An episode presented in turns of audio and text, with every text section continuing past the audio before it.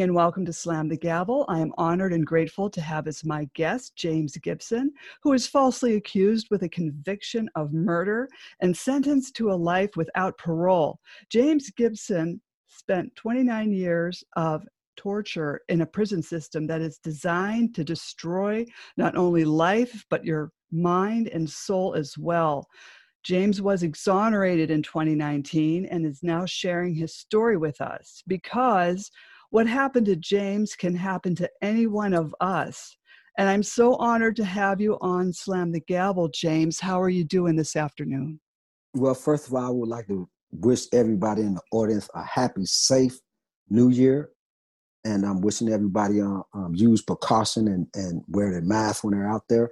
Um, I'm doing well. Um, you know, I'm I'm finally um, um, trying to settle in and, and, and get uh, adjusted to the technology and society today. But I would like to put on the record um, um, something. You know, I, have I've been exonerated. I've also been issued a certificate of innocence. You know I'm saying I'm the first case in the country in 300 years where African American has ever been ruled, tortured, collaborated from the highest court in the state. My, my, my, my case controls the jurisdiction and the subject matter. But this case is not only about torture because you can go to you can be convicted of and charged with torture but torture don't get you out of prison because right is right and wrong is wrong.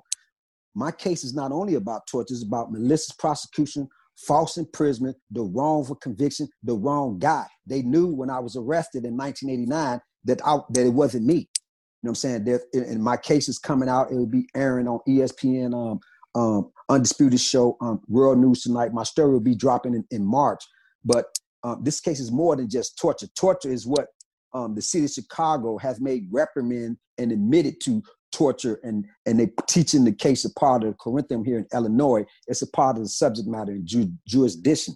But torture is just what uh, was on the forefront because they never ruled that a, a citizen of the United States has been tortured, collaborating, proven until now. When you were you know reported uh, of this of this crime which was in 1989 and then you were convicted in 1991 what what was going through your mind? Well um, um for legal reasons i can't go into a bunch of the details because i'm litigating against the state here but i can i will share this with the public. Um i was arrested falsely arrested in 1989. I was held in the custody for 98 hours, and then I was released. What do they release an African American in custody after confessing to alleged double murder in America? Well, they did that to me. They released me, and then when they released me, I uh, filed a complaint to the Office of Professional Standards here in Chicago. And when the complaint was registered, they came back and rearrested me, and they never processed me. So they put me in, in, in the system without a conviction or even being uh, taken into the custody. See, this case is this case is so big and it's so strange to people. People are not going to really believe it until they see it or read the facts. You know what I'm saying? Whether you go into the prison system in America and you're not convicted or charged with a crime for 30 years. So that's another part of my litigation that I'm going through now. But when I first went into the system, um, um, I didn't know that um, um, I was making a record. Every time I went in front of the judge, I was asking questions. I was, you know, my lawyer didn't file this. I need to file that. They said this. I need, you know what I'm saying? And and um, um, but what I did know is that I had graduated out of high school and went to college, and that I had passed government. I don't know if government's a part of the curriculum these days for the younger generation, but when I was in high school, you had to pass the government in order to get a certificate of graduating out of high school. And in the government, it tells you and it teaches you about the amendment and your constitutional rights as a citizen of the United as a citizen of the United States. And so by me knowing that I am a citizen of these great United States, because I believe that this is the greatest country on earth, that I've read my constitution, that I knew that I had laws that, that was guaranteed to me up on the due process of law and equal protection of law. So that was one thing I had advantage on knowing that I had a constitutional right in violation and and, and knowing that um, um, um, I'm from the greatest country on earth, that I will be able to petition myself in the courtroom. With the court system situation, as the record clearly showed, I filed 33 appeals before I won my first three reversals. I got three reversals on the books controlling the country, jurisdiction, and subject matter. But I filed 33 appeals before I was ever granted my first um, new trial and then to present my case. I filed the first case in the country where I didn't ask for any money. I asked for my rights to due process and equal protection of the law and won a class action um, to guarantee me my day in court to prove my innocence when they knew they had the wrong guy. So how I was feeling back then, I was a confused young man. I really didn't know.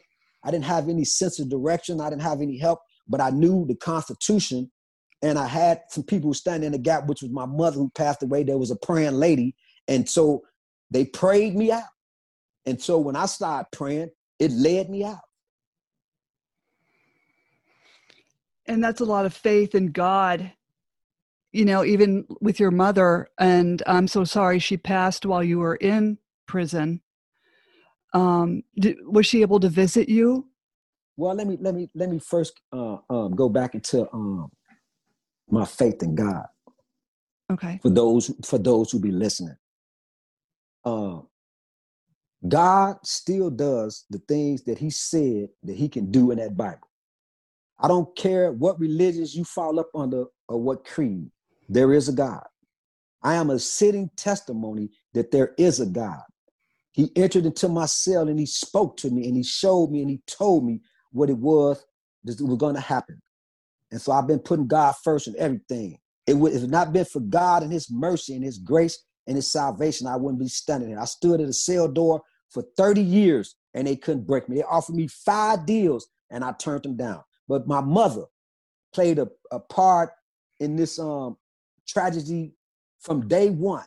You know, my mother, which was handicapped, she could not hear.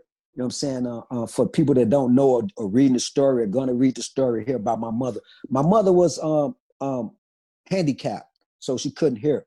And she used to come and see me uh, every day. I mean, every week, four times a month for 12 years, up until the point her body couldn't take it no more and she passed. But before she passed, she told me that I was coming home. But she told me the only way I was coming home is that I had to get all that mess out my heart. You got to get all that anger out your heart. You got to get all that blame out your heart. You're gonna have to do about 20 years because these people ain't gonna play fair with you, but you got to put God first and you coming home. And so um, she passed away 19 years ago. And uh, I had told her at that time, when I come home, I'm gonna take you to the ocean. And I'm gonna sing a song that kept me strong and stood by a cell door for 30 years, but she couldn't, she couldn't uh, be there. But I went to the ocean and I sung that song. And so my mother has always played a part, even in death. You know, they found the original complaints because it's probably already in the in the news reports. They found the original complaints in Louisville, Kentucky. My mother had died at that time. It had been 26 years. And they found the original complaints that was mailed to my mother's house and which was in a briefcase found in another state, even after she died. So my mother, even at death, has played a part because love is more powerful than evil. Yes, God was looking out for you through your mother. Yes, he was. Yes, he was. And she been standing in the gap and she prayed me out. Collaborating, proving. And that's and that's another reason why I didn't take any deals. You see mm-hmm. what I'm mm-hmm. saying? I'm gonna tell you one of the reasons why I didn't take any deals. Because once my mother passed, all deals was off the table. They offered me five deals. They offered me two alpha pleas for anybody that know what an alpha plea is.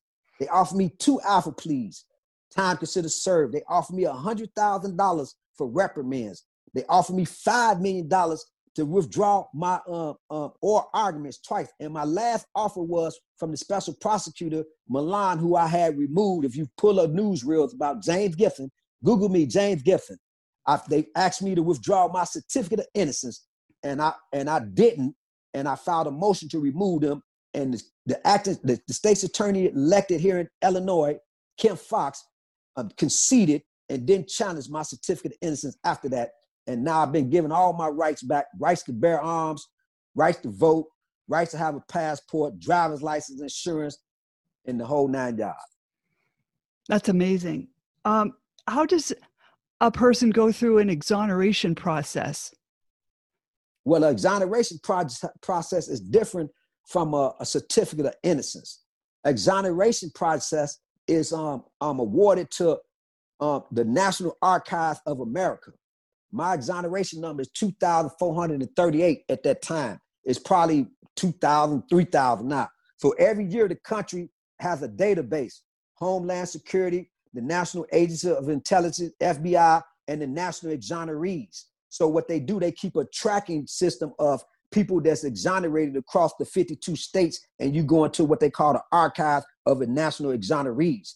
Now, when you you get a, a an exoneration when um, um, it's found that you have been wrongfully convicted, malicious prosecution, false imprisonment, right? You get exoneration. Now, but you have to go to another step after you can get the exoneration from the National Archives of the United States. You have to go to that that state where you was found um, um, um, guilty at and, and petition the circuit court chief judge for a certificate of innocence. After you get your exoneration, then you have then then it has to be a trial, another trial to determine were you responsible for these charges or were you not were you were you not and if it's found that you were not responsible for these charges then the chief judge after the city have a time a chance to um, object to it. In my case the city did not object to my certificate of innocence. Once i got exonerated and they and the state's attorney dismissed the charges and threw out the charges against me they didn't have no grounds to object. So but they had to come in and present an issue the attorney general of the state and the state's attorney of the state. And they and neither one of the departments on the official side objected.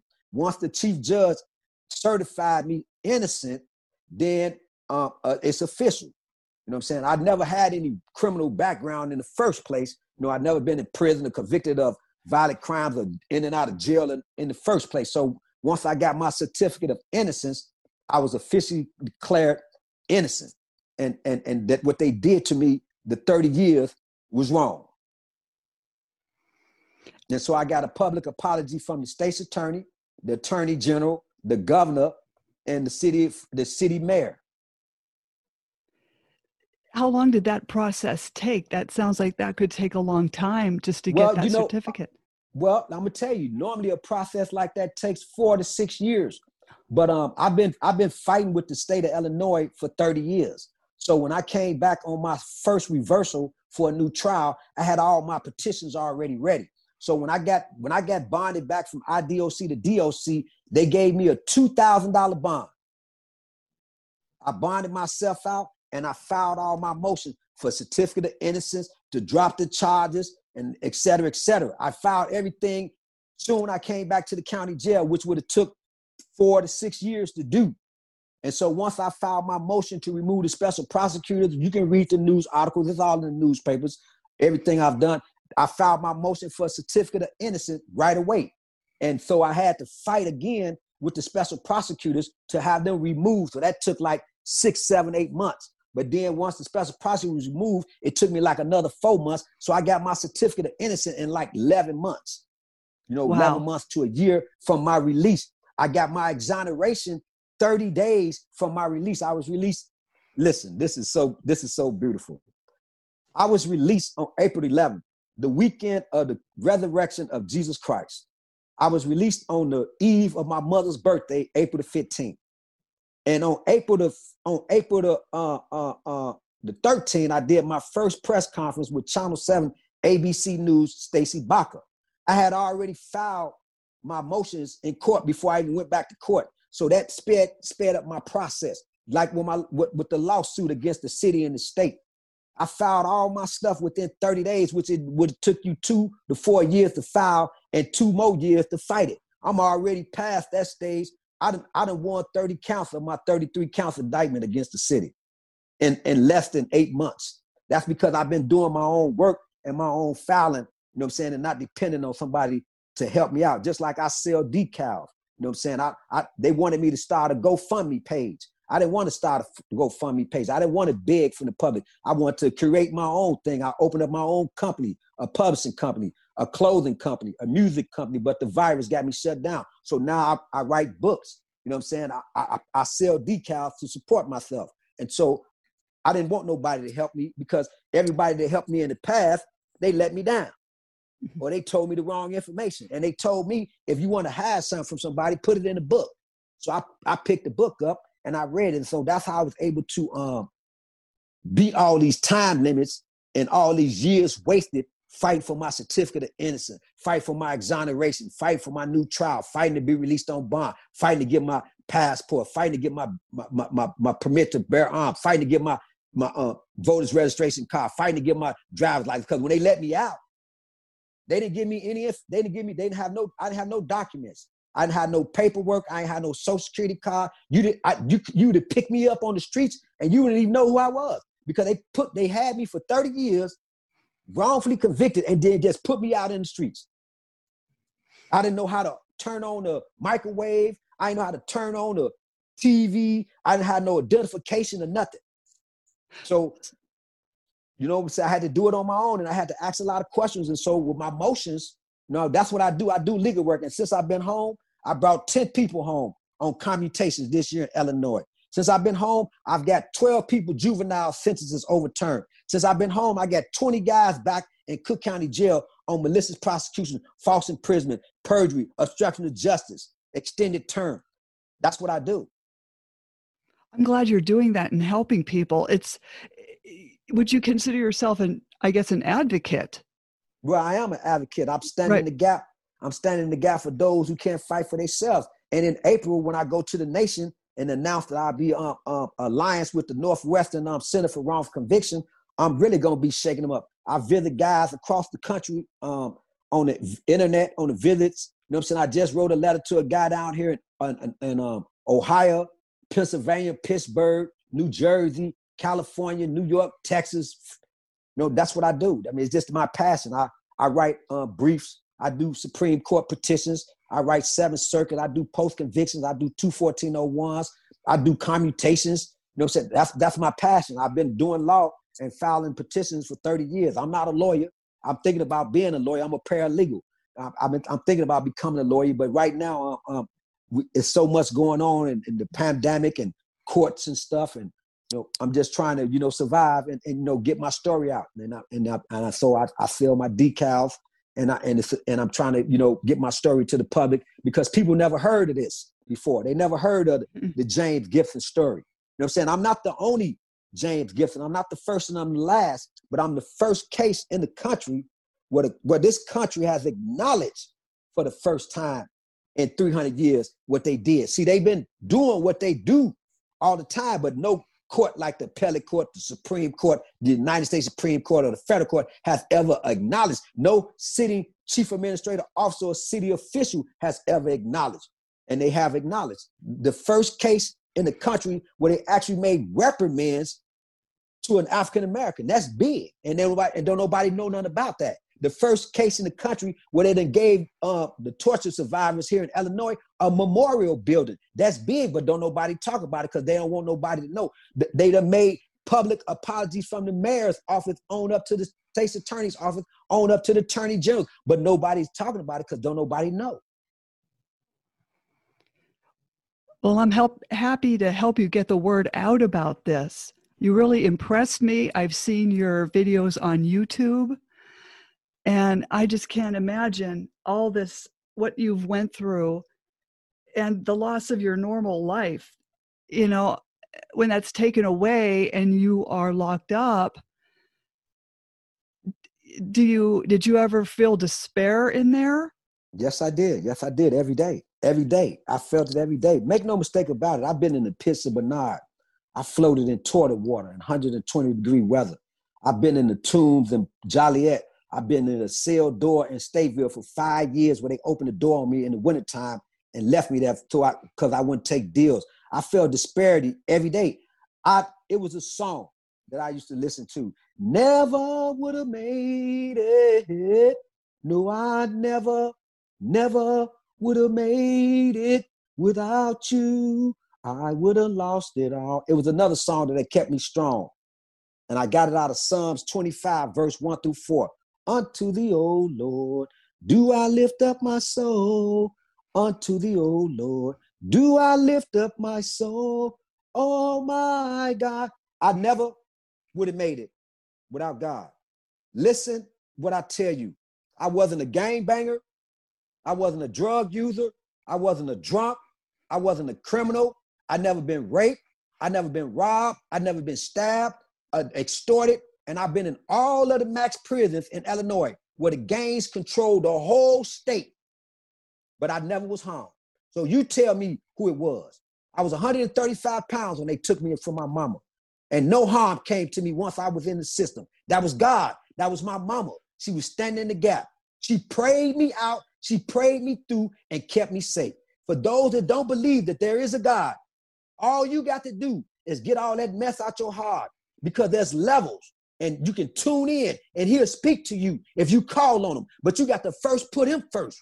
And if you put him first in your life, he'll talk to you and he'll get you out of some mess and he'll clear your name up in some mess and he'll bring your peace back in some mess. I don't care what you're going through. It was God. That's the only way I can explain what done happened to me. And if, if I tell you about it, you ain't gonna believe it. So you're gonna have to read it and see it for yourself. The documents, the courts, the photographs, the phone calls, the city officials, the police officers, the chief of police, all these people, you have to read about what they did to me because they all admitted it in the end, what they did. Because if I tell you, you ain't gonna believe it. But when I tell you about God and his mercy, when I tell you about God and what he's done for me, when I tell you about I ain't got time to be mad because being mad wouldn't have got me out of prison. You I'm saying? I could have been in prison mad at the whole world, but that wasn't gonna get no petition filed in court. I could have been mad at the police because they locked me up, but that wasn't gonna get my case back in court. So people ask me all the time, why are you not bitter? Why are you not mad? Because my mama wouldn't want me to be mad. Because I care about people because I serve a mighty God and because I live in the greatest country on earth. Regardless of what's going on with this Trump stuff and this Biden stuff and this all this stuff that's going on, God is still in control. Regardless what's going on with this virus and how it's killing us and how they didn't put this stuff on us and we don't know what it is and they're giving us all this misinformation, God is still in control. And that's how I was able to do all them years they took from me and, and live through it right now and come out of some mess to be in some mess. Is that something? I come out of some mess to be in some mess. You know, the prison system that I'm working with right now here in Illinois, um, Pontiac, David Menard, and all the mediums. I've been in all the prisons. I got all my rights, but I've been in all the prisons. You know, they done lost 375 inmates with this COVID thing going on, and they're not telling anybody information. I lost my brother and family members, you know. So when I say that God is still in control, He's in control. Every day, for the last 60 days, I've been getting a phone call to somebody that lost somebody up to, to this COVID thing. And but God is still in control. They got us all scared and discombobulated. We don't know what to do. The, the government then gave us all this false information. We don't know what this is. They taking our loved ones in the hospital. We can't see them. We don't know what this is. And now we're talking about the James Gibson story. And it's just like any other story. But the only thing about the James Gibson story today is that God is still in control. That's very, very true in even my life as well. There is no, you know, you have your parents praying for you, and there's God.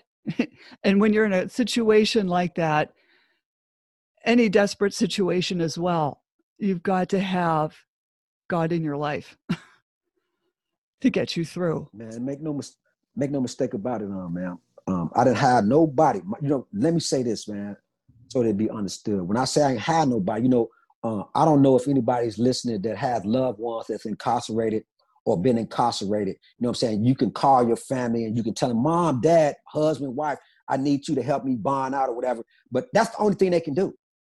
And even when you they do help, say they get you a lawyer or something, and the lawyer charge them all this money, and they put their house up and they file all this frivolous motions the mom and dad, the husband, the wife, they don't know what they read. Mm-hmm. So really can't nobody help you. And then once you get in the system, they're not gonna help you. So mm-hmm. you only person you got to help you is God to give you some common sense, is God to show you the way. That's the only way we can listen. It's it's millions of people all over the world are suffering and going through atrocities and misconducts and whatever it may be, and nobody to help them. But the million, the other millions of people that's calling on God, He making a way. So I'm saying all this to say that, yeah, uh, uh, my mother, she could, it was only so much she can do. And then I was all around all these criminals. Make no mistake about it. My sister is a police officer. My other sister is a law enforcement agent, been 40 years. I believe that if you commit a crime, you should go to jail. If you break the law, you should go to jail. I believe that. But I also believe that rights to fair trial and due process equal protection of the law. But they're not to tell you that. They're not to teach you that. They're not to show you that. If you are charged with a, uh, with a case and you don't know your constitutional rights, just like right now, you leave your house and get in your car. When they pull you over, if you don't got a driver's license and insurance, they can shake your car down and take you in for driving without uh, proper insurance or proper uh, uh, um, driver's license, right? And if you don't know, if you don't know the rights, then you in jail just charged with a charge. They don't tell you your rights. We have to we have to learn our rights. So uh, uh, um, that was my thing, and the only thing I had was was God and my common sense, and that was to read what what they did to me was wrong, and to present my issue to the court as many as time that that I can possibly until I'm heard, and that's what I did. You know, what do you want to see as it relates to the systemic issue of wrongful convictions in the United States? Actually, this is like a global problem. Well, you know, um, uh, uh, what I want to see is happening right now. The president, uh, President Biden, um, just in the last 24 hours, has signed the Prison Reform Act into law. And that means in the next 90 days, a decree will be going down across the nation that um, they have to rehab these prisons. They got to dismantle all private prisons. They got to bring back the parole across the United States. You know what I'm saying? Uh, um, they have to go into the resentencing stage, the juveniles, and et cetera, et cetera. Now, what I'm what I'm pushing from here in Illinois, and, and when I address the nation, April the 8th, I'll be addressing the nation about my my policies and my alliances and what I would like to see moving forward. You see, we have to take back the safeguard from misconduct because just like now, you're in a you're in a lawsuit when it's won or settled or whatever. The taxpayers pay that money. Do the people pay that money? The public, the, the politicians and the, the judges and the state's attorneys and all them, they they not they don't, don't none of that money come out their pockets. So I'm trying to change the law. You know what I'm saying? To, to remove that policy safeguard. Just like now, I sue the police officers. I'm suing 18 officers. They're not paying any money out their pocket. The city is. The city hired 18 lawyers to represent the officers against me. And the money is coming out their pockets and they lost. So I'm trying to change policies because I figured that when people are watching you and you got to come out your own pocket, you start acting different. So some of my policies that I'm trying to implement is like in court camera policies in, in certain type of cases. I figured and I realized that all these appeals I went through, if somebody had been watching them, I wouldn't have had to do 30 years for a case that they knew they had the wrong guy when they arrested me. It's not like I had that I got locked up and I had to fight and prove this and prove that. When the city of Chicago arrested me, they had already knew that the guy that they arrested wasn't me, it was somebody else. They had already knew that I had not even committed a crime, and they documented it and wrote communications back and forth just saying, we got the wrong guy. But hmm. yet still they sent me to prison for 30 years. So I'm saying now is the time for the policies to be and just like when that officer and uh, put his foot on that guy's neck and that guy hollered mama. You know why the whole planet went crazy? Because 80% of the planet is women. And when that boy hollered mama, even a dog, a bear, a tiger, a lion gonna come to can understand that's my baby. So when that man hollered mama, they killing me, the whole world, all the women, they felt that because they said that could have been my son. Mm-hmm. And that mm-hmm. could not been a son. But if you go to a grocery store right now and you hear somebody say, Mama, Mama, Mama, you're gonna stop and look. You might not go over there and get it, get involved in or intervene, but you're gonna stop and look because that's your instincts. So right now we got the we got the momentum in society right now to take it and put policies in place. Just like with all these shootings of um, unarmed men, African American as white people too, getting shot and killed. They just don't talk about it as much because they try to make it a black thing, but it's not a black thing. But it's a bunch of unarmed civilians getting shot across the United States. We got to change the policy. You know why they can kill us and get away with it? Because the policy says that if they write in a report that they feared you, they train to get them up out of. No matter anything else that happens, if if the policy don't get changed, they're gonna continue to do what they do. So I beat a, I had a case um uh, about a, about nine months ago, and a guy down here, police officer, he um he shot uh at a kid, but he killed the neighbor on an accident. The kid came running at him with a bat, but he but he was in the streets and the kid come out of his house. So it went to trial. You know, they charged him and they tried to sue, right? So I was advising the lawyers that was fighting the lawsuit, right? So I said, let me see the policy. So they showed me the policy, right? The policy said in the police training that if he perceive a thought in his mind of danger, he can use deadly force. That's all he got to say. That's all he got to say. I don't care if you had a if if if if if, if he had a, a, a ulterior motive because most of them just shoot people because they scared and people flinching and reaching or whatever. And they and when they come upon certain type of people in certain areas, they automatically assume that you're a criminal. So they're gonna kill you and they're gonna shoot you. If you make one wrong move, they're gonna shoot you. But the nation don't know is that the policies is why they able to keep shooting unarmed people, women and men of color as well. And all they got to say in the report is, I fear for my life. My policy told me my training. And that's how you that's how they win in these cases. And the state's attorneys across these states, when they see the policy and they get a guy, he just shot somebody, some lady, somebody's kid, and, and, and they look at the policy and he and they look at the report that he write up, because his training tell him what to write in there. You know what I'm saying? The training tell him what to say on the shoot. And all he got to say is, I fear for my, my life. My policy tells me that. Boom. I don't care what, I don't care who you take it to. United Nations, uh, you can take it to the Department of Justice. That policy said that he said what? That's a justifiable shooting. So we got to take this opportunity right now and this momentum and ask our legislators and our leaders to change the policies. Are there people helping you with um, like the paperwork to send out to these legislators to help change these policies? Well, let me tell you something. Um, um, it's going to come out. I wrote um, 10,000 letters. Over the course of 30 years, I wrote 100,000 letters, but I wrote every legislator, every law official, every Congress member, every senator, the United Nations, every president of the United States, every attorney general, every alderman, every uh, uh, uh, uh um, um, legal institution in America. I'm James Gibson. I wrote every news and local cable channel in America. I'm James Gibson. You know what I'm saying? So that's what I do. I write letters. Now, do you get any response back? Are you getting any type of response back? Well, when I was in, when I when I was in prison, I wrote 700 letters here, 10,000 letters over there.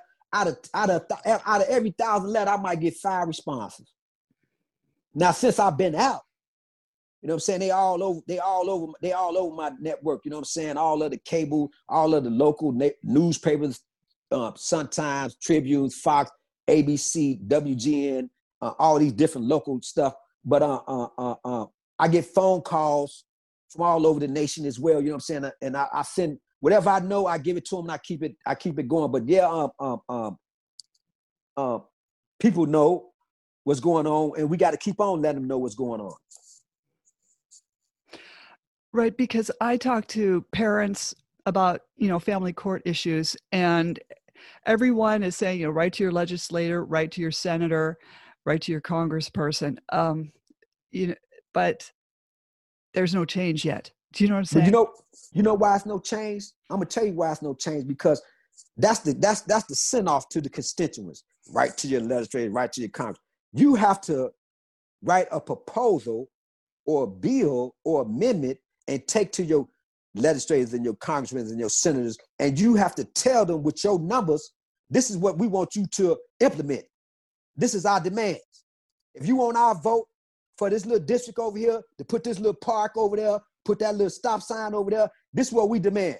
That you put a stop sign on this corner right here that you put some breakers, some speed bumps over here. So, you know, you can write letters, my son, my daughter, this and that, and this and that. Most of the time, when you write to the legislators, right, or your Republicans or Democrats or senators or congressmen, they don't never even get them letters.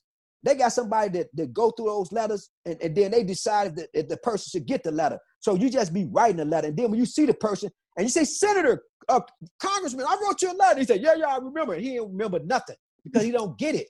So, right. saying, so it's just so you as his constituents, we got to learn how to demand what it is that we want.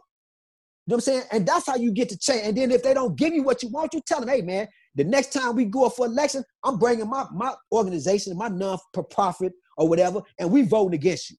Simple as that. And that's how you start making small demands and changes. You know I'm saying? Because we can, we can, we can protest and we can rally and we can talk. But if we protest and we rally and we ain't demanding nothing and we ain't getting nothing done after they get through cleaning up the Congress, everything else is back to business. So when you go talk to them, forget about writing a letter. When you go to them, you go to them with a bill, a petition, or amendment, and you give it to them, you file it, certified, you tell them this is our demand with a letter. We want you to go to your people and get the votes to get A, Y, and Z. Or I want a swimming pool up here for the kids over here, because over there they got a swimming, you know what I'm saying? So you got to go and you got to demand things out of people that represent you.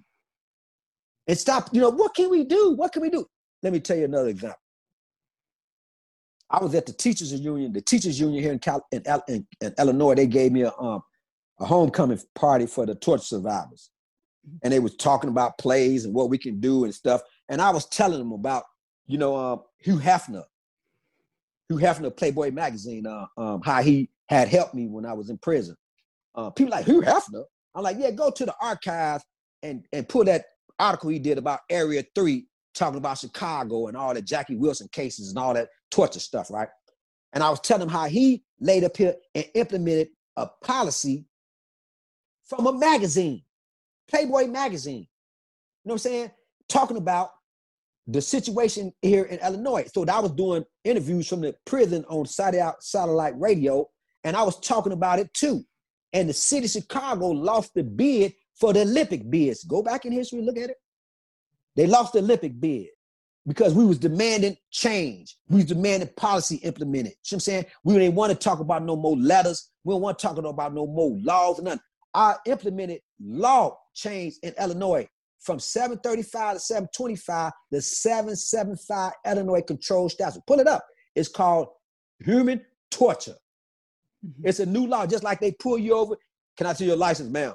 You up on a statute. Well, you got to have that license of law, a law because it's a statute.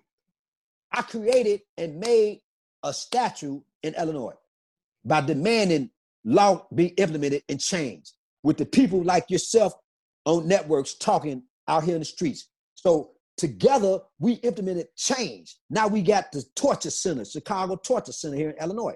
Look it up. It's on the record. We got the Memorial Center. We got the Corinthium. They teach it in high school. The torture survivor. It's just that they never had all the cases before me ever ruled that a Jon Burge's torture guy has been torture collaborator. Yes, they done settled $765 million. Yes, they done hired all these lawyers to pay these settlements and trials, but they never ruled in the appellate court or the Supreme Court in any state that it was torture collaborating proven. Hmm. And so now they trying to draw this big picture of, a, of me being this African American that's been torture collaborating proven, and they don't want to talk about malicious prosecution, false imprisonment, wrongful conviction, the wrong guy. You know what I'm saying? They just busting up torture. Torture. Okay, I'm the torture guy. I was tortured, but torture don't get you out of prison. You see what I'm saying? What gets you out of prison is when you can show that the poisonous tree was violated and that due to do this case in the first place. Because see, they can beat you up all they want to. That violates your constitutional rights because they're law enforcement agents. They can't do that. You see what I'm saying? But now, once they find out that they did that, they throw that part of the evidence out. And then you go into what they call the tree. Is there any footprints, fingerprints, eyewitness, DNA, fibers, you know what I'm saying? Murder weapon. You see what I'm saying? Those are the other elements of, of, of a constitutional status to convict a person of murder. You know I'm saying, but now they they putting this smoke screen out. I'm an angry black man. I got out of prison on torture. No, I didn't get out of prison for torture. I got a ruling that I was torture collaborating, proven along with all of the other stuff that they had the wrong guy, that they had me locked up for 30 years. They knew they had to, you know what I'm saying? But torture is what highlights the uh the the, the case because now it's 700 guys saying that they was tortured. And so now they got to meet a certain bar to be able to substantiate and collaborate their allegations so it's controlling jurisdiction. So they just say James Gibson, the torture guy. But it's more than just torture. And I'm not an angry black person. And when you see my videos on YouTube or my website or the newsreel, when I said I wrote two, I wrote two, I wrote two, and I wrote two, I did. When I'm talking to ABC, WGN, Fox News, CNN, MSNBC, when you see me talking to them on my reels and they say, well, he's he's angry. No, I'm telling my truth. I wrote you 10 letters. I wrote you. And every time you see me, I'm talking to these politicians and these senators and Dick Durbin's. All, I wrote you And these judges and these and these advocates, I wrote them and I wrote them. I did. So I'm not, I'm not angry. I'm just telling the truth. I wrote you. All these big lawyers that's calling me now, I wrote them. You know what I'm saying? All these newspaper people that's coming trying to find and interview me, I wrote them. So I'm not mad. So when you see my interviews, I'm just telling you my truth. I wrote you. I lost everything. My mama dead, my son dead, my brother dead, my grandmama dead, my father dead, my uncle dead, my aunties dead. Somebody else raised my kids. I've never been married. You know what I'm saying? I never had a chance to be married. I never had a chance to see my son grow up. Somebody killed. You know what I'm saying? So that's not anger. I'm just telling you what they did to me, what they took from me. That makes me mad by me telling what y'all what they did to me. That by me telling my truth that I wrote to the United Nations that I got letters in my box from the United Nations. That makes me mad when I told you I wrote the President of the United States. That makes me mad when I told you I wrote the U.S. Attorney General. That makes me mad when I told you I wrote the Governor. That makes me mad when I told you I wrote the Chief Judge and they wrote me back. That makes me mad when I told you I wrote every outlet in America. That makes me mad because I wrote ABC News 50 letters. That makes me mad because I wrote Drew Griffin at CNN 50 letters. That makes me mad because I wouldn't take five deals. That make me mad I should be mad. Do I have a right to be mad? But being mad ain't gonna get nothing done. I can be bitter. I can't get none of that back. Mm-hmm. I never been married. Okay, I can't get that back. But being mad about it ain't gonna do nothing about what I the rest of my life I got to live. And so when I tell them I stood at the cell door for 30 years and y'all couldn't break me, I mean that. Because somebody was in the gap praying for me, I mean that. Because my mama died and she loved me, I mean that. I'm not mad. I just want people to know the truth and the facts about what they did. I'm not the only one that they did it to. It's just I didn't never give up. I didn't take their deals. I could have been home years ago. But my mama died, they ain't had no bargaining chip. So I wasn't going. But yet I could have came home six, seven years ago and took deals and been a convicted felon. Didn't have the rights to vote. Didn't right. Let me show you. I got I got a passport. You know, You know how proud I am to have a passport, to actually have a passport with my name on. You know how proud that makes me feel to oh, have oh, a passport, to have my voters' right, to have my right to go where I want to go and not be looked at as a criminal, a convicted felon. Mm-hmm. You know how proud I am of that? I went my passport, my concealed carry license, my, my, my voter's registration. I voted in the election. I ain't voted in 30 years. And I used to be a Republican but I voted Democrat this year. So I hope ain't nobody mad at me. I'm not mad at you. No, but I'm very to- proud of you. I'm so proud of you that you did not take a plea or a deal. Do you think they scare people into taking deals and yes, pleas? Yes, ma'am. Yes, ma'am. Yes, ma'am. They do. I'm a living witness. Yes, ma'am. And when you don't take it, they try to pull every unconceivable trick in the book from you around to placing you in, in, hostile environments to putting you in danger you know what i'm saying like um, i was in prison for the five last five years they had me in front of a door and they had SARS, HN1, legionnaire diseases, and bacteria infections. The state was locking it down, and it was all on the news. Now we're in the, now we're in COVID nineteen. So they do all that.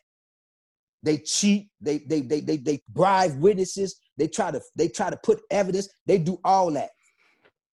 It's hundreds, it's hundreds of people locked up. I can't even imagine. I know many people that died since I've been in jail trying to bring their issue. That's what they do. But see, let me say this, right? Although this is the greatest country on earth, it has no it has no empathy in certain areas. There's no compassion in er, certain areas. People are just so trifling. You know what I'm saying? Even on the smallest level, all the way across the board. And you know, that's one of the reasons why I'm not really upset too much about how we, the situation the state of the country is in. Because God said, to my people, turn from their wicked ways. Then would I hear their prayer and hear their land. It's just too much trifling, scams, con artists, murder, too much suffering, stress.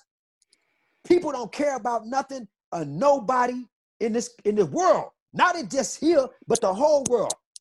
Mm-hmm. And now we in a position right now that you're gonna either live or you're gonna die. And it says in the word that in the end, every knee gonna bow. I don't care who I worked in the hospitals in Pontiac Correctional Center. I used to be an order, an orderly. And I've seen evil firsthand. And I used to pray for them. They said, get on out of here with that Jesus stuff. God don't exist. And I used to just pray for them. And I tell them, God, before it's over with, every knee gonna bow. And every guy that died in that in my on my shift inside them hospitals inside prisons, they called on Lord, Lord, Jesus, Jesus. Somebody please pray for me. The ones that could, that had the state of mind, know that they was going out. Because when you dying of cancer and AIDS and all these other type of disease that's still killing people that they ain't talking about no more, you gonna call on Jesus. you gonna call on somebody. And so right now, that's why we in this mess. This, uh, this, this, that's why we're in this mess. Not be just because the government, the simplest thing, wash your hands, wear a mask. It's the simplest stuff. You know what I'm saying? So that's why we in this mess. I'm not saying that I lost my, I lost three, four family members since this started. You know what I'm saying? And uh, uh, uh, uh, uh I'm, I'm isolated around a bunch of people because I've been gone so long. My immune system is, you know, I'm one of the pre-existing guys because I got that thyroid issue and I've been in the cave for 30 years. So my system, you know what I'm saying? I, I can I can take a sip of um a, a wine, I'm and I fall out, I'm drunk. You know Because my system is so clean. I don't use drugs, I don't use alcohol, I don't drink beverages, you know, stuff like that. So so I have to be really careful because my my system ain't built up immune against the uh the environment that's out here now. I've been right. I've been isolated. Even with my eyes, I have to wear certain protective type of glasses because I can't take direct sunlight. You know what I mean? But Yet still, I'm keeping God first.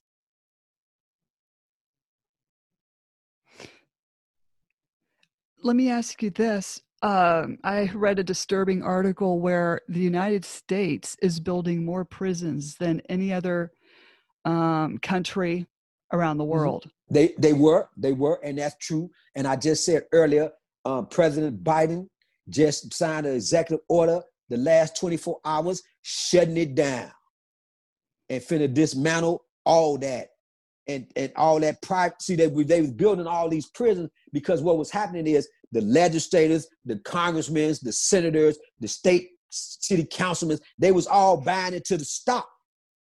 And they was they was funding this money. Even go all the way back to the Bushes when they when they had all these prisons, they was the ones feeding them with the coffee, the toothpaste, the deodorant, the soap. You know what I'm saying? There's big money in that. And now mm-hmm. Biden just put that order down yesterday, shutting it down. All those private prisons that you, that you was talking about and all that you talking about, they shutting it down.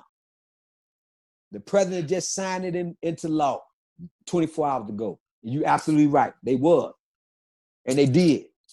And he's shutting it down. Now, I don't want to sound stupid, but does that mean a prisoner doesn't have to go to the commissary to buy, say, conditioner or hair conditioner or soap or a headband or whatever? You have to go to the commissary and buy everything if you're in jail. Mm-hmm. Your soap, your deodorant, your toothpaste. If you don't buy it, you don't get it. Now, once a week in some prisons, they might pass you out a small bar of state soap, but uh, a small tube of toothpaste, but you can use it one time. But if, if a prisoner don't have any family support outlet, he has nothing coming. And by being in the COVID state across the whole country, it's really bad for them because only certain people are working and they steady dying because they coming in contact with um with the, the staff members because they got to work and feed their families too because they know visitors allowed inside prison. So yeah, the prisoner has to buy everything. And so most of the time, a prisoner just sit there and he suffer and he just he dies. And they, they don't talk none about that. They commit suicide. They don't talk nothing about that. They go and start taking psychotropic medication because psychotropic medication is the biggest dope game in the world. Even on the street, uh, uh, law-abiding citizens popping pills and psychotropic medication. But in prison, it's a big it's a big industry on psychotropic medication because now you can medicate half the population and they drunk for 10 years. And you got time limits to file your motions to get back in court. And if you don't meet them 30 days, 90 days, 60 days, you forever stuck. So a lot of guys who come into the system, they ain't getting out because they don't, they don't, they don't understand the business, so to speak. This is big business. All the prisons you talking about they building, this is big business for these urban tucked off towns away for the people to have jobs. This big business. Crime and punishment, just like sex, drugs, and rock and roll. It's big business. But people don't talk about that until it affects one of their own. Then, mm-hmm. oh, Joey got locked up. Michael went to jail. Mary did. Oh, they raising the taxes. Oh, they did this. I can't afford this. It's big business, but don't nobody talk about it until it affects them. And that's what we got to stop doing out here. We got to start talking. Just like I told you about my uh, uh, uh my Facebook, my DM line. You know what I'm saying? I, I look through the thread and I read it, uh, interesting topics that people post. And if they ain't posting what I'm what I'm interested in and what I'm trying to push my policy and do, I don't even go into all that. We got I, I'm talking to people like you and how I'm talking to you because we got to talk to the people. We got to tell them this is the time. We got to bring this pain to them and this knowledge. That's the that's the pain right there, the knowledge. Give them this knowledge because it's gonna be painful, and then we got to make a change. But if you don't know about it, we can't talk about it. Mm-hmm.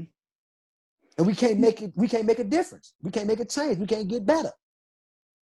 I I also think like when people get judges' orders in the mail, they just get scared to even open up the envelope. That's true. And they're also afraid to even go to the mailbox. I mean, I used to have to call a friend and walk me to the mailbox just so I could open up and see what was in there. And I think people, when they open up the judge's orders, they don't even understand how they're written. Mm-hmm. That's because you know what they call that? Handicapped to law, handicapped to the criminal science of law. But mm-hmm. the same token, you know, the law, the law says ignorance to the law is no excuse. So yeah, a lot of people are scared. And you know what I'm saying? It's just like now, and they should be because we don't know. It's just like right now, we sit in our homes, we scared. We don't know what we don't know what's coming next. We don't know what they're gonna tell us next all this misinformation. Yeah, so we scared to open up the, the mail. We scared to turn on the TV. We scared to go to the mailbox. We scared to go outside because we don't know what's going on. We scared because they're giving us all this misinformation. And then when we read these court orders or whatever it may be from a judge, we still don't know what's going on because we don't understand the language. Mm-hmm. mm-hmm. It's you know it's good to educate yourself and which I had to do as well and overcome the fear of opening up the envelope and going to the mailbox. And, um, you know, do you think when the COVID is over with, I hope at some point, do you think you'll go into high schools and talk to the younger people and educate them? Yes, yes. I'm already slated to do that into the high schools. I'm working with the colleges so I'm, I'm, I'm doing that now, and I'm going into the you know the, the different places. I've been to different places on the Zoom. The Zoom is the new thing, you know what I'm saying. So like I'm saying, I'm doing that now. I'm talking to the people, you know, and plus my case is a part of the Corinthian. They have they they they have to learn it in order to graduate. I think in first uh, uh, freshman year and I'm not quite sure which year, but they have to take the history of the case and pass the government as well in order to graduate out of high school here in Illinois. I see. I think, I think I've heard my kids say that there is a government class in their high school, but I don't know what they're really learning in there. Mm-hmm. Yeah, well, in, in Illinois, there's, there's a government class in every every state across America. There's a government class because you got to know the Constitution of the amendments in order to be a citizen of the United States. You know what I'm saying? You have to pass that in order to graduate out of high school. That's why Trump was able to do that DACA, that DACA, whatever that program he's doing, because most people that come over here, they don't know their constitutional rights, they don't know the amendment, they don't know the Pledge of Allegiance, so they saying they immigrants. But when you, if you're a citizen and you go through the public school system or a private school, you must pass government in order to be certified finishing your high school, you know, years. You know what I'm saying? Mm-hmm. That's part of the Constitution. But in Illinois, they added a new curriculum in it saying that this this this act here up under the Illinois Compiled Statute must be taught to the children in high school before they complete high school. So they made that part of the statute here in Illinois. It does not apply all across the country. It only applies mm-hmm. here in Illinois. Now, the, just like the reprimands, you know, like African Americans be talking about, we were slaves, y'all owed us reprimands and wah, wah, wah, right? In Illinois, they made reprimands to the torture victims only. You know what I'm saying? Mm-hmm. And now everybody talking about, yeah, they made reprimands in Illinois. They should make reprimands all across the nation.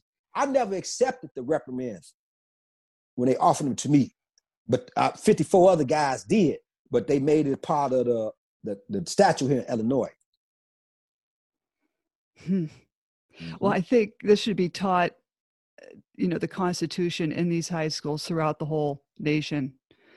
Um, and that's these... what that's what that's what um the team that I'm putting together now, and that's why I'm doing this story now, and I'm going on a media blitz in the next week or so, and I'm be dropping up my media package in March. You know what I'm saying? And, and, and that's what I'm that's what I'm doing. I'm in that position now. If we went in the virus, I'll be across the in the Moth. You know the Moth Project. Have you ever heard of the Moth Project out there in Pittsburgh or Pennsylvania? I have not. Moth is is M O T H. It's an organization that take exonerees and they take you across the, the nation and you speak and you teach across the land. But the COVID, the COVID got to stop. The exoneration uh, project. Uh, every every every four months we go across the different states and we talk to the state's representative, the legislators, the, the college people, the state's attorney, the governors, the senator, they have what they call a, a exoneration uh, event. You know what I'm saying? Like mm. last year was supposed to be at the McCormick place. And then this year is supposed to be down in Atlanta. And you know what I'm saying? But it, it but the COVID got it all shut down. So what we're doing now with my story is, like I said, I'm selling the decals and I'm getting and I'm trying to push the decals out because it's a series to decal to take you to the links to keep you posted on what my next event gonna be when I'm dropping my media package, my website, the newsreels, stories, archives, and stuff like that. And so that's what I do. I push the decals out there, series one, then and then my book's gonna be series two, then my the other thing gonna be series three. I got a bunch of series, so I'm dropping the decals first. And so that's how I'm getting my story out there until April the 8th when I address the nation. Now, do you probably you probably have a lot of people at you wanting to talk, but I was going to ask you, um, is there any way people can reach you for advice that um, you would like me to add to the podcast? Well, sure, sure, sure. Um, um, as you know, I ha- I opened up a company. Um, it's called James Grant Publishing. It's um the address is 55 East Monroe Street, Suite 3800, Chicago, Illinois 60603. And that's um, uh, um, um, that's where my mailing address as well as um, advice. Now, as far as on my Facebook page and my DM, if guy if people come into my DM and they and they ask me questions about my decals or they ask me questions about legal advice or, or, or counsel stuff, then I then I answer those real quick and I get up out of that.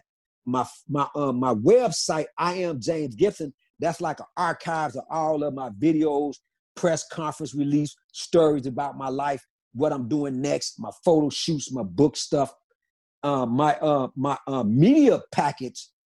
My team is still chopping it up because I just got through filming uh, for like eight hours, and now they made it into a media package. I'm gonna be dropping that in the next week, so, and people gonna be hearing about me all across the country as well. But my decals, if they would like to purchase my decals, what I do with the decals is this: I personally uh, mail all decals. It's every order to come in. I personally mail all decals and send a personal information. And the decals cost five dollars a piece. Now, um, a lot of people have different outlets. I have a PayPal, me slash Jay Gibson 1966. I have a, um, I have I have the Cash App through Chase account. If they got my contact information or the Apple, they can just call my number with their address and request a decal, and then I I get the link. I go in the link, and I mail it out. As soon as I mail it out, and then I contact them back and ask them did they get it, and they let me know they got it. So that concludes that business on that. Far as my, I have a what they call a cash app. I got a cash app link, and um, um, those are some of the ways that they can get in contact with me. If they mail any information to my publishing company on Monroe Street downtown, then I pick up the mail once a week and I pick up the mails and then I answer all those letters. I don't have anybody helping me answer or make these decals. These just something I came up with and I try to take control of my own brand. I'm putting together, I got a team of lawyers and business lawyers and entertainers and publishers and all that stuff, but they doing what they do on, on film. All the rest of the stuff, I'm doing it myself. I'm just, you know, trying to not be out here begging. That's excellent. That is excellent. Is there anything you would like to add or uh, educate us on before we part? Well, I would like to. I would like to add uh, um, that um, we can change, man. We going we can change if we want to, man. As a people, you know I'm saying, uh, uh, and we can make a difference as a people because there's power in numbers. Together, we stand strong. It doesn't make a difference if you black or white united, we stand strong, man. If we put God first, and and and, now's the time, man. And we tired, and we tired of uh, uh, hearing these type of stories, and we tired of seeing all this suffering, and we tired of paying off all this money because they got to pay. You know, right now, you know what I'm saying? I, I'm, I'm struggling, you know what I'm saying? And, and I'm trying to survive and stuff. But in the end, they got to pay. Mm-hmm. Because you just don't take nobody life for 30 years and don't and don't pay them. So they got to pay, and they're going to pay big. It's going to, and, and, and it's going to be the biggest payout in, in the history of the country. It's coming. So right now, I'm just staying humble. You know what I'm saying? And, and I'm staying prayed up, and I'm trying to, you know, uh, um, um, get my story out. And I sell decals. That's what I do. I write books. I, like I said, I own a publishing company. You know what I'm saying? Mm-hmm. I own a clothing company, but I can't, you know, really put those out there because of the COVID. So right now, I'm just in my in my office in my own home. You know what I'm saying? And uh, I talk to as many as people. That's all I do is talk to people and help people. Check me out. I am the truth, man. Everything I said I do, I do. Everything I say I'm gonna do, I'm gonna do. You know what I'm saying? Ain't no scams, ain't no none of that. I'm the truth. I'm the real guy. I am James Gibson. And people can also look you up on YouTube. Just type in James Gibson. No, they can Google me. Google you as well. Yeah, I'm I'm the hottest case in the country. So you can Google me. Anybody else say they James Gibson, then you would know. Mm-hmm. You know what I mean? Because a lot of people be asking me in my DM, "Are you James Gibson?" You know, because people been ordering decals and they've been sending me um cash apps and, and, and PayPal's and stuff, and they send it and they would, you know, they kind of lure because you know people, you know, people scamming people and stuff. So when they when they send me requests in, I get right on top of it and I send their stuff right out. I keep me plenty of staff envelopes. I send it right out with a personal letter. Then I go back in the DM and let them know that it's coming. And then they let me know when they get it because people need to be reassured or they right. trying to, you know what I'm saying, study some games or somebody just trying to con somebody out of something. You know what I mean? So mm-hmm. yeah, I sell my decals, I sign them, I send a personal letter, and that's how I'm able to support myself until I wrap up the biggest suit, the biggest suit in this country. And I will pray you win. I'm gonna win. I already won. They can't win. I'm, I'm free. I'm clear. They they can't. They ain't no. It ain't about winning or losing no more. That part mm-hmm. over with. I've, I've been cleared of all charges, certificate of innocence, exonerate. That part, the suits, all that stuff is over. It's all about how much it is that I want to take. Well, I'm very honored to have you on. I'd like to have you come back on again, maybe in a couple months, and see how you're doing. And I appreciate that. I'm here, you know what I'm saying? And you can anytime you want to talk, you can, you know what I'm saying? I that's what I do. This okay. is what I do. Uh, this is what I do, Mary Ann. This is what I do. I talk and uh, I try to help people, man. And anybody that know me or go in any prison, they're gonna tell you the same thing. I'm, I'm, I'm consistent. I do what I do. I put God first, and then if I can help somebody, that's what I do. Excellent. Slam the Gavel is a podcast to help the public understand what really goes on in family courtrooms and in turn perpetuate parental alienation. I'm your host, Mary Ann Petri, um, author of Dismantling Family Court Corruption and Cry Out for Justice. And we will have James on again in time. So thank you so much. And thank you too. You be safe, all right? You too. Thank you. All right.